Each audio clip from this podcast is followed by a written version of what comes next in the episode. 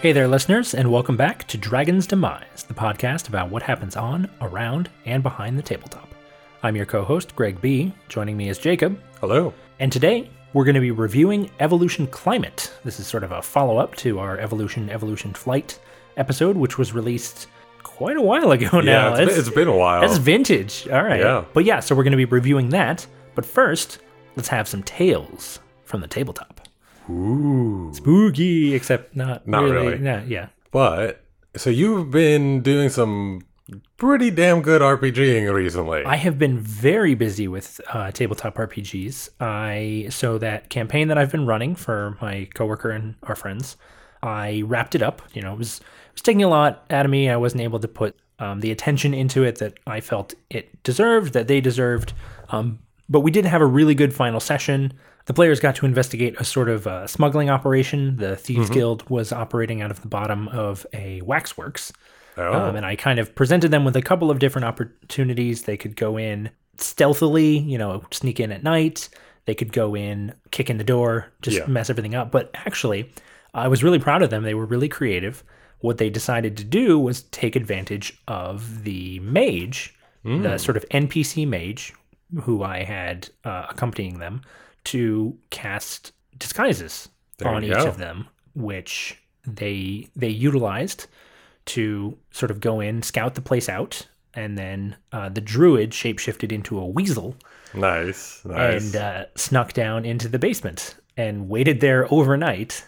And they, um, I gave them sort of plot items early on in the quest that allowed them to uh, communicate telepathically as long as they were within a, one mile of each other. Okay, all right. Um.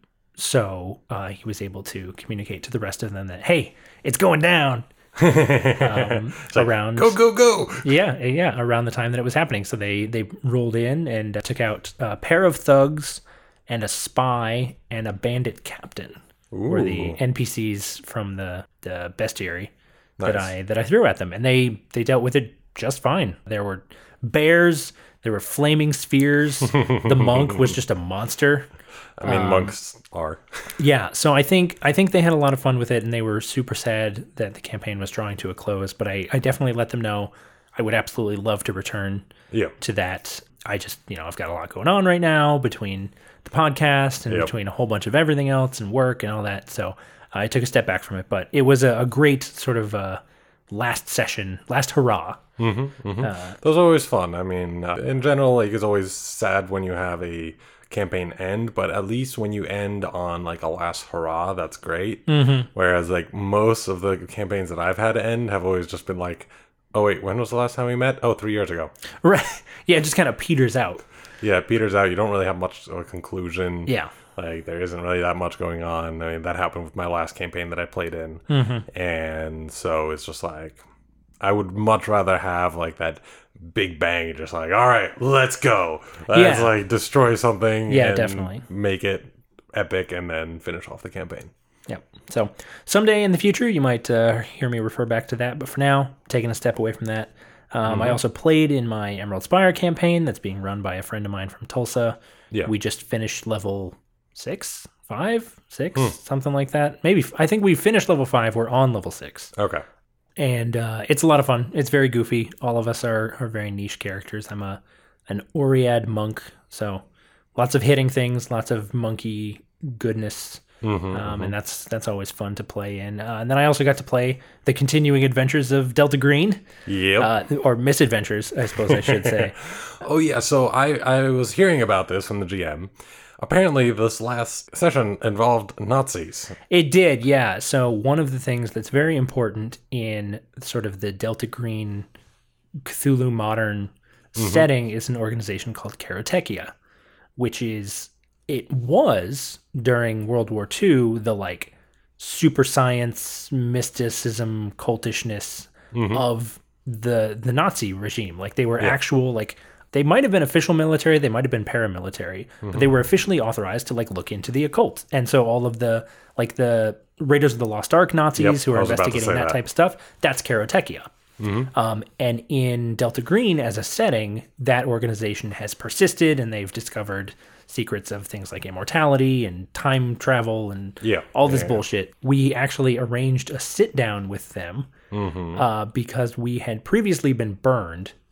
Like our, our entire organization had been just eviscerated, and we were looking for information about who had done it. Yeah. Uh, so we, we grit our teeth and had a sit down with Hirotechia, in which we didn't really learn anything super useful, and we ended up walking away and finding the information we wanted elsewhere. Mm-hmm. But uh, it was certainly interesting. It took all of my willpower not to punch certain people in the face. Uh, my character, Play, my character. Okay. I was gonna say, was it players at the table? No, was no, it, it was it was my character. There was a a certain neo-Nazi figure ripped straight from the headlines made an appearance. Ah, and yeah, that was it was interesting. Yeah. All right. I, I remember the G M was saying that he was going to make this a very provocative session for you guys. Yeah, that, yep. That, that happened? Yep. Yeah. Yep. I'm very glad we did not end up working with them. Uh, yeah. I am kind of sad that we didn't end up just, like, murking them. But yeah. Yeah. You win some, you lose some. Exactly. You have had uh, not an opportunity to play, but an opportunity to run. Yes. Starfinder, now, what, two weeks ago? At Something this along point? Those lines. It was like two or three weeks ago, depending on you know exactly the, the date of the airing of this podcast. Right. Yeah, so I got to run pretty much the second session. We had three returning characters. Uh, we had your character, Greg. We had Indigo Stars. And we had Will's character, who is the smuggler. Mm-hmm. We are joined by my friend Caitlin, who was playing a little Yosoki mechanic. Yep. So, little rat man mechanic kind of thing. And I thought that it went well. I, yeah, I, thought I that, totally agree. Yeah, you guys did a really good job with, with the role-playing of it and everything like that. Yeah. You even forwarded the plot more than I would have expected. Yeah, so, well, it was interesting. Yeah. I know the, the Hesper that you threw at us, I was definitely not expecting that to turn into like, hey, we'll take you to the sun. Yeah. I was like, oh, okay, yeah, like maybe we'll bring it on the ship. I kind of mm. saw that coming. Yeah. But, like, in terms of advancing the plot that much, and my character's plot in particular, of, yep. of going to the, the cities in the sun, the Burning Archipelago, that was totally out of left field. Yeah, yeah, it was. But, I mean, like, that's that's good. Like, I think that that was really good initiative on some people's parts. Yeah. And in general, like, the role-playing, like, first of all, I'm always internally laughing at, at some people's caution. So, like, I think Caitlin in particular, she's been burned by D Ms in the past. Yeah, like, I believe you know, it. And so whenever there's anything going on, it's like she will make sure to have at least two like escape routes and like not touch yeah. anything until like it's uh, completely certain. Which sort of works with the character as well. Oh, it does so. For sure. No, like it, it's uh, especially in this case with with the Yosoki little mechanic dude. Yeah, makes total sense. But it's just it's just me sitting behind the screen being like, you can just pull the lever and, and talk to him. But uh, all right, all right, yeah, let's, yeah. let's go for now, gotta all. Gotta be like, over by the button. Yeah, you know, like have the two people out by the button. To, you know, ready, ready the thing. Turn off the jammer. Okay, now let's talk. But yeah, you guys did a great job like convincing him, uh, and I finally had to get. Uh, I really wanted to get some combat in, so yeah, and we finally did. Yeah, so that was good. Mm-hmm. Yeah, all around. I mean, I think it was a great session. Yeah, seemed to seem to flow very well from a player perspective. Mm-hmm.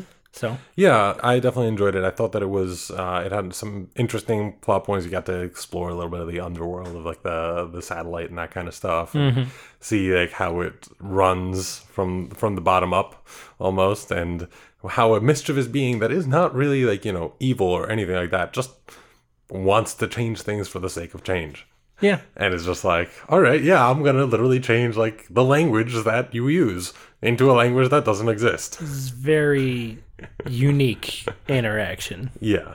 So, so yeah, it was uh, it was fun to G M, and uh, I'm glad you guys enjoyed playing. Yeah, definitely. Well, there you have it. That's a look at some of the tales from our tabletops.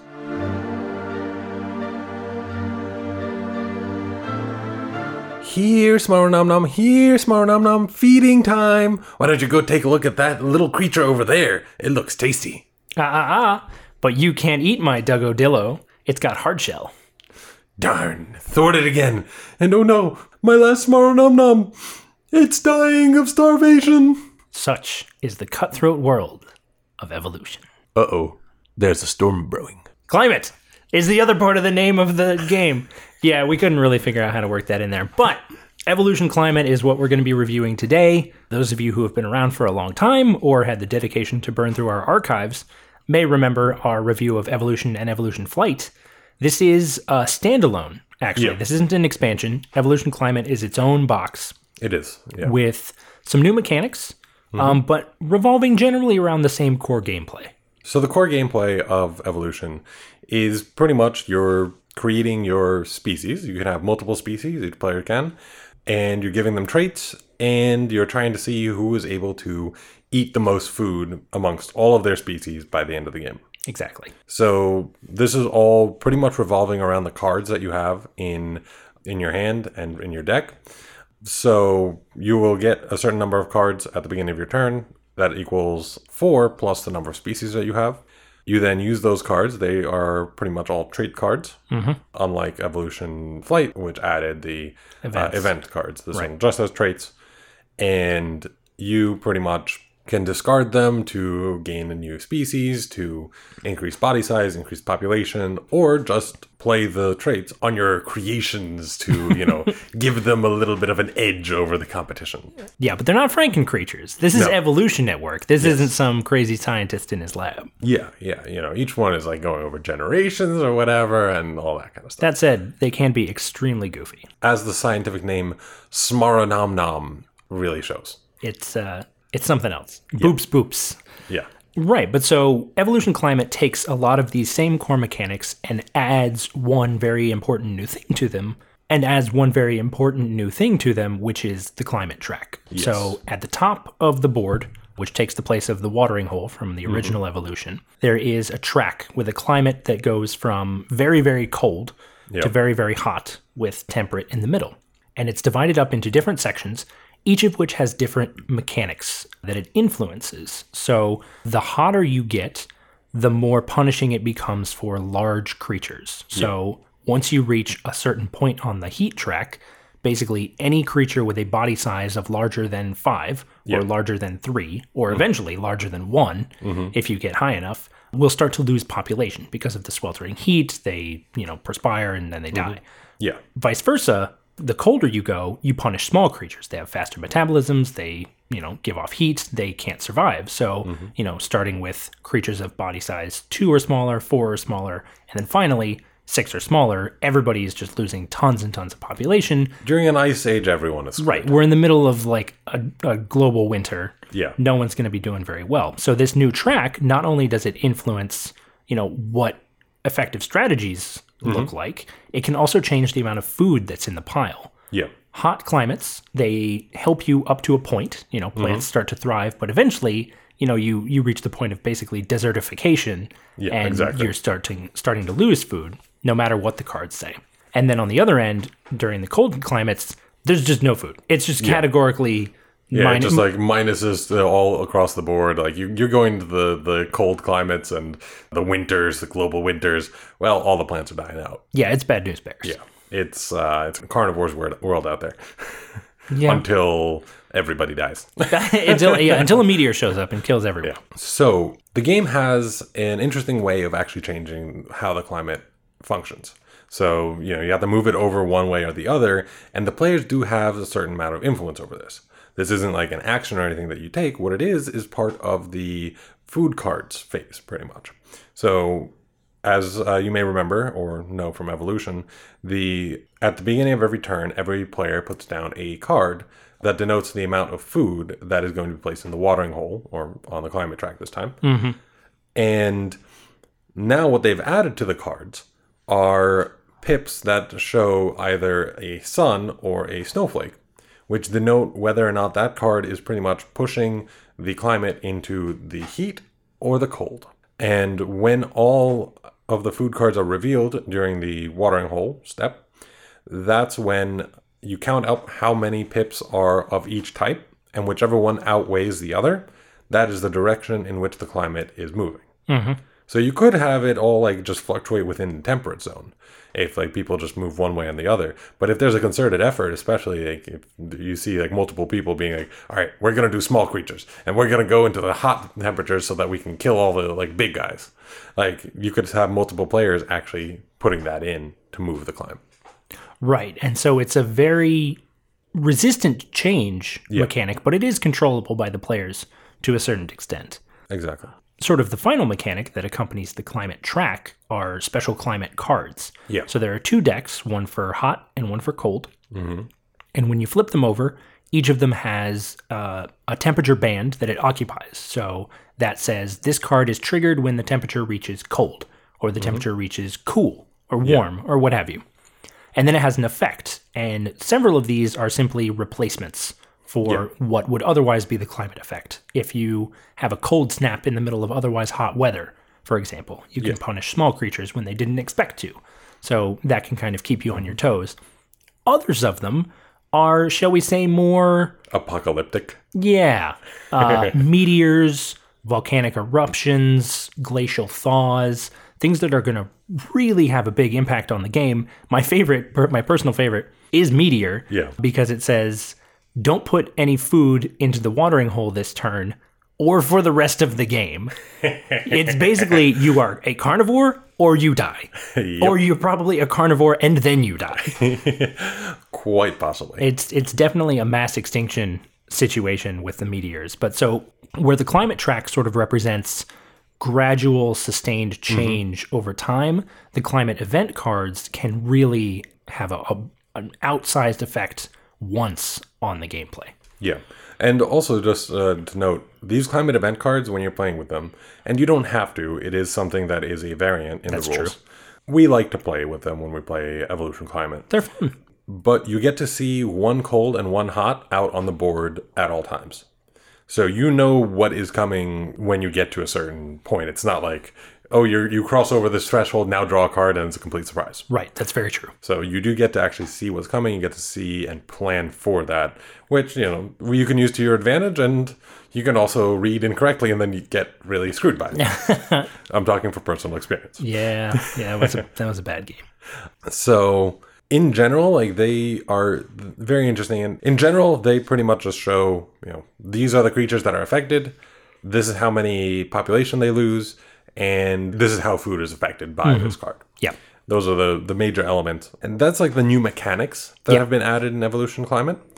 There have been some interesting changes to the actual cards themselves. Right. So the cards are mostly the same. They have the same artwork, a lot of it from, from the old ones. But they also added new cards. Mm-hmm. So things like defensive frills, which are both a cooling mechanism and a defensive mechanism. Mm-hmm.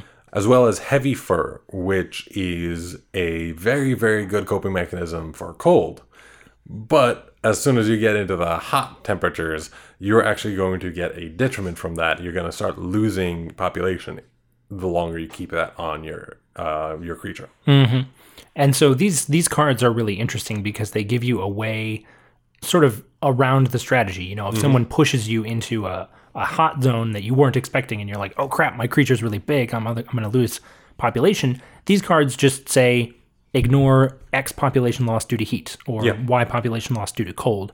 So they kind of offer you a safety valve, mm-hmm. um, if you can get them, as well as many of the older cards have been updated. Yeah. So things like defensive herding, burrowing, things that, you know, reasonably, if you're clustered together, you're going to have body heat, and you're going to be protected against cold. You know, if you're underground, you're going to be protected against heat. All these things make sense, and they've been updated accordingly yeah. to sort of go along with the new climate tracker. And I think it's a very effective system. I definitely think so. I, I think it's uh, the additions and the, the just the balance changes that they have made on the cards are definitely very worth it. Mm-hmm. So the game itself, I think... this is an incremental change. It's interesting because you don't get to see these very often in board games. It's true. We talked about this, uh, I think, with, with Mystic Vale, that the expansions have almost like done the incremental change for, for the game. Mm-hmm. Uh, you know, some things are weak, so they added things in the expansion that made a certain strategy stronger and just tried to balance it out. But most games don't really have that ability. Right. And I think it's really interesting to see that instead of just doing a evolution like second edition, they decided to add up this other mechanic and just change the game and make those other tweaks that do make the game a lot better and run a lot smoother. Yeah. And they really did do a pretty good job, in my opinion.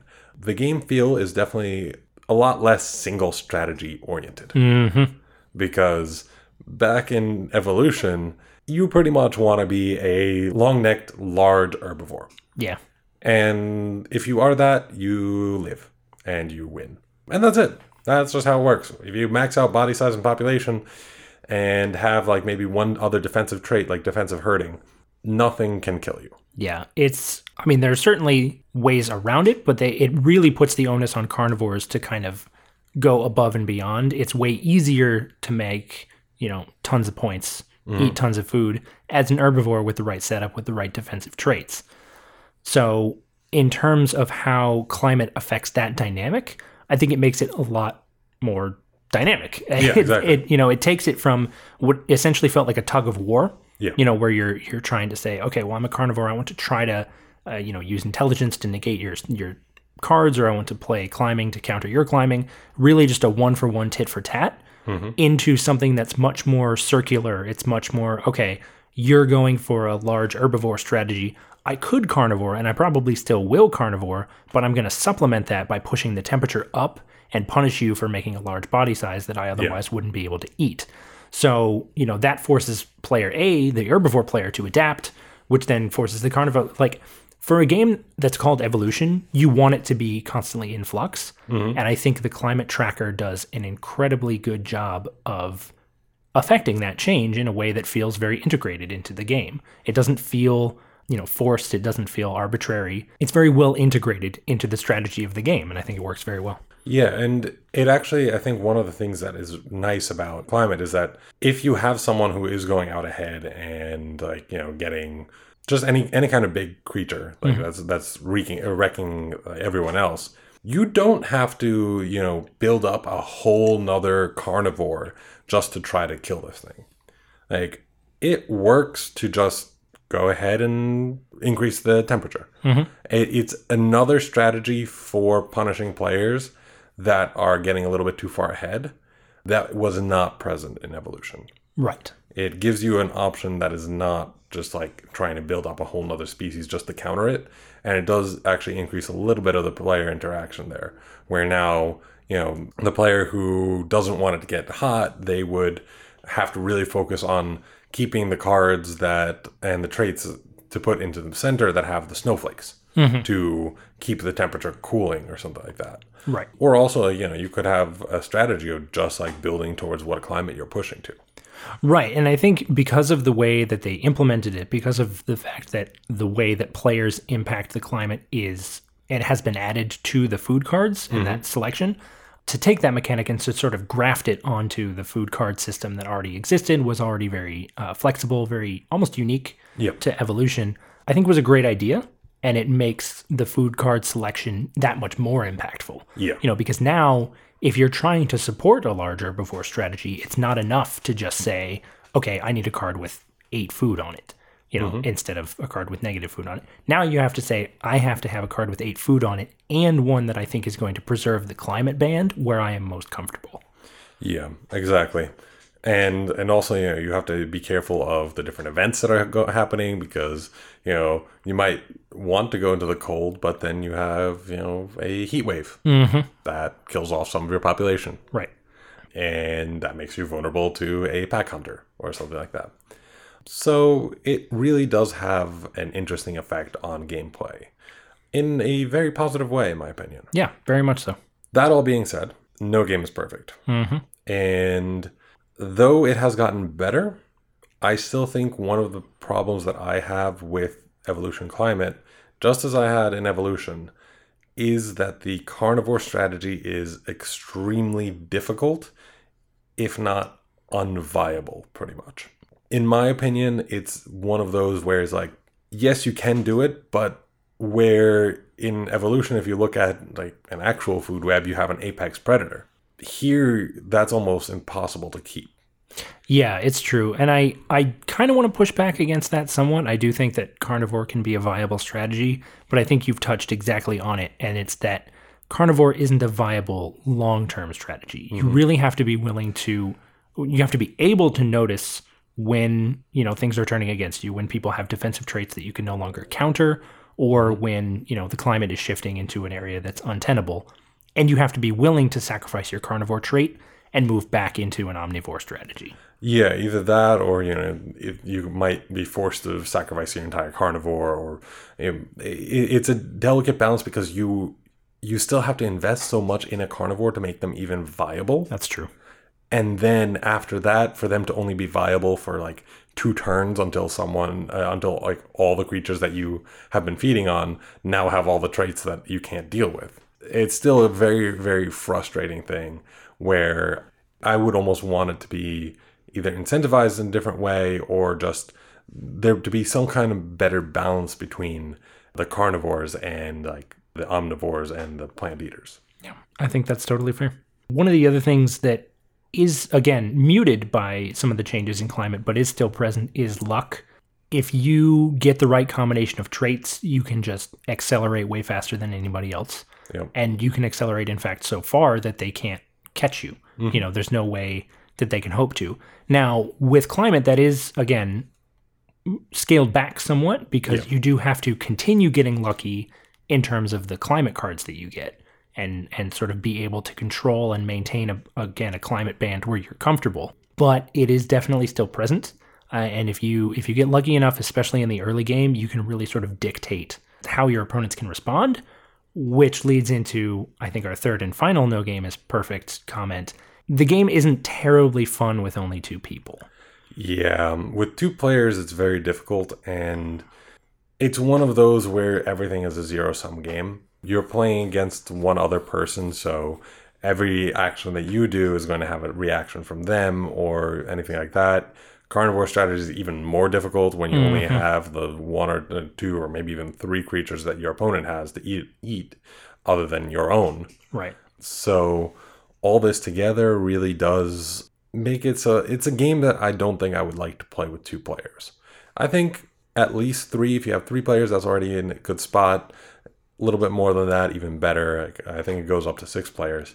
And I think that that's where it gets to be the most fun, like in the four or five player range. Yeah. Because you have enough creatures all around, enough diversity, and like the cards are in, going in, and it can be even harder to move the climate. So like when we played with two players, it was pretty easy for one of us to put something that was higher than the other one mm. and move the climate. When you get to more player counts, I think that the climate tends to stay a little bit more stable, especially if you have a variety of strategies. But that's also a blessing and a curse. Right. One thing just in passing was uh, a thought of mine. It would be interesting if the food was differentiated between plant food and actual like meat. Yeah. Because it's like that almost, uh, if it were worth more, if it were like, you know, plant food is two for one uh, or ev- even like something else, like uh, plant food is three for one point and like meat is two for one or mm-hmm. something like that. Because I think doubling the worth is not really uh, good, but just changing it a little bit in that way. And yeah, that would necessitate some different tokens and whatever. But I think that that would also help reward the players who stick with the carnivore strategy because it is so difficult to actually get into. Like it would almost make it more worth it, even if you are in there only for a little bit. Yeah, it's definitely, I mean, it would be very hard to balance, I imagine. Yeah. Um, but it, it's it's a very interesting prospect, and I think would sort of solve some of those issues with, okay, well, you know, being a carnivore is unduly hard. Mm-hmm. Yeah, exactly. So all things taken together, how do we feel? Review, what do you think? My thought is I think I'm going to be a little bit more optimistic, but still give it a play it. I think it's a fun game. I definitely would like like to bring it to table every once in a while. It's mm-hmm. good, especially in the not too often played like six player range. That, yeah. yeah. Yeah. It's nice that it has that ability. It's a definite improvement over Evolution Base and Evolution Flight. And I think that if you like those types of games, this is the best version of it. Agreed. Absolutely. So if you like those types of games, buy this. But if this is a game that's new to you, that you just like thought, oh, this is a cool looking game, and that's one thing I haven't mentioned, the artwork on this game is absolutely gorgeous. Oh, it's great.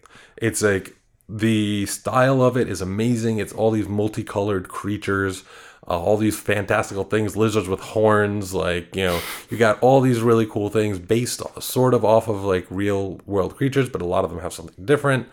Um, and it's colorful, it's fun. The backs of the cards for the Evolution uh, Climate events are really cool because they blend into the actual mat, so it, it's got like that really cool visual trick over there. Mm-hmm. And and so in general, I think it is definitely worth a play. And if this is definitely one that I would say play it before you buy it. Yeah, agreed. If you play it and you love it, go go for it. If you love Evolution, buy it. If you're not sure, play it first. That would be pretty much how I think. I'm going to echo a lot of that sentiment. Uh, I'm actually going to I'm going to go one step up. I am going to say that this is a buy it. Like you said, I think out of all of the Evolution sort of properties, the franchise, this is the strongest. I mm-hmm. think, um, you know, in terms of game balance, in terms of the just the care that went into the design and making sure that everything worked well together, I think Climate is really, really great. It's, as you mentioned, absolutely gorgeous. It's got really high quality components in there. It plays a really wide range of players. Two to six is is very rare to find. Yeah. And I think it's just a great game to have on a shelf. Even though games can run long, especially with larger numbers of players, mm-hmm. the pace of the game is very quick. Yeah. You know, it never really feels like a game is stalling because, you know, everybody's going and everybody's picking new traits, and then, you know, everybody sort of takes from the, the watering hole in very quick succession. And it's a very quick, long game.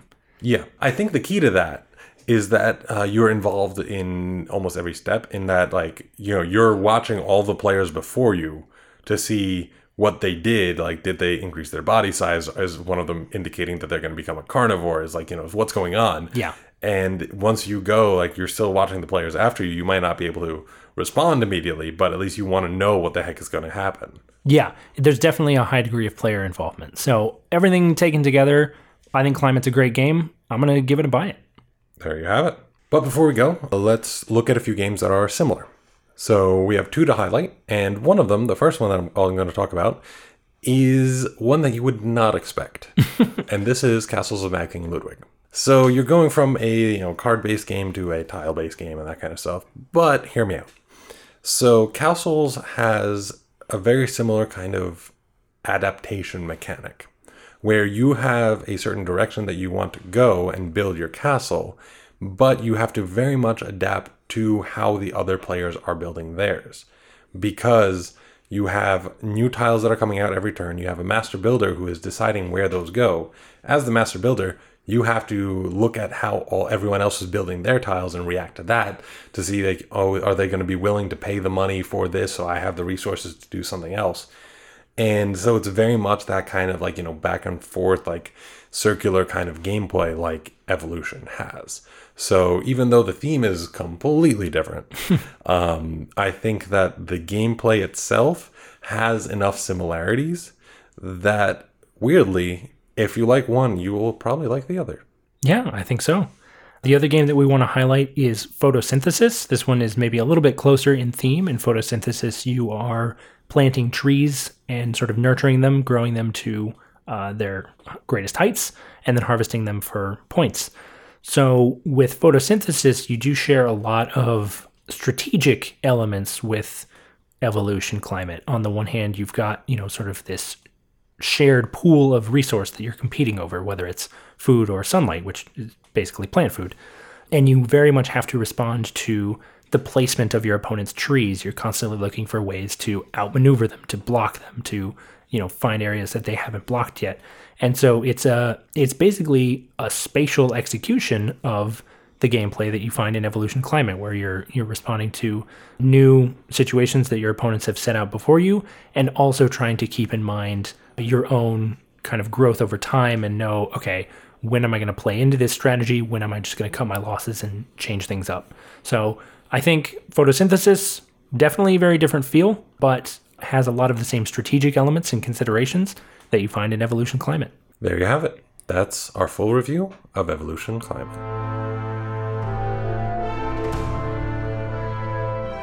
Thanks for joining us for this episode of Dragon's Demise. We hope that you enjoyed it. Don't forget, WashingCon is coming up September eighth and ninth, and tickets are on sale now. Get them early, as prices do go up at the end of May.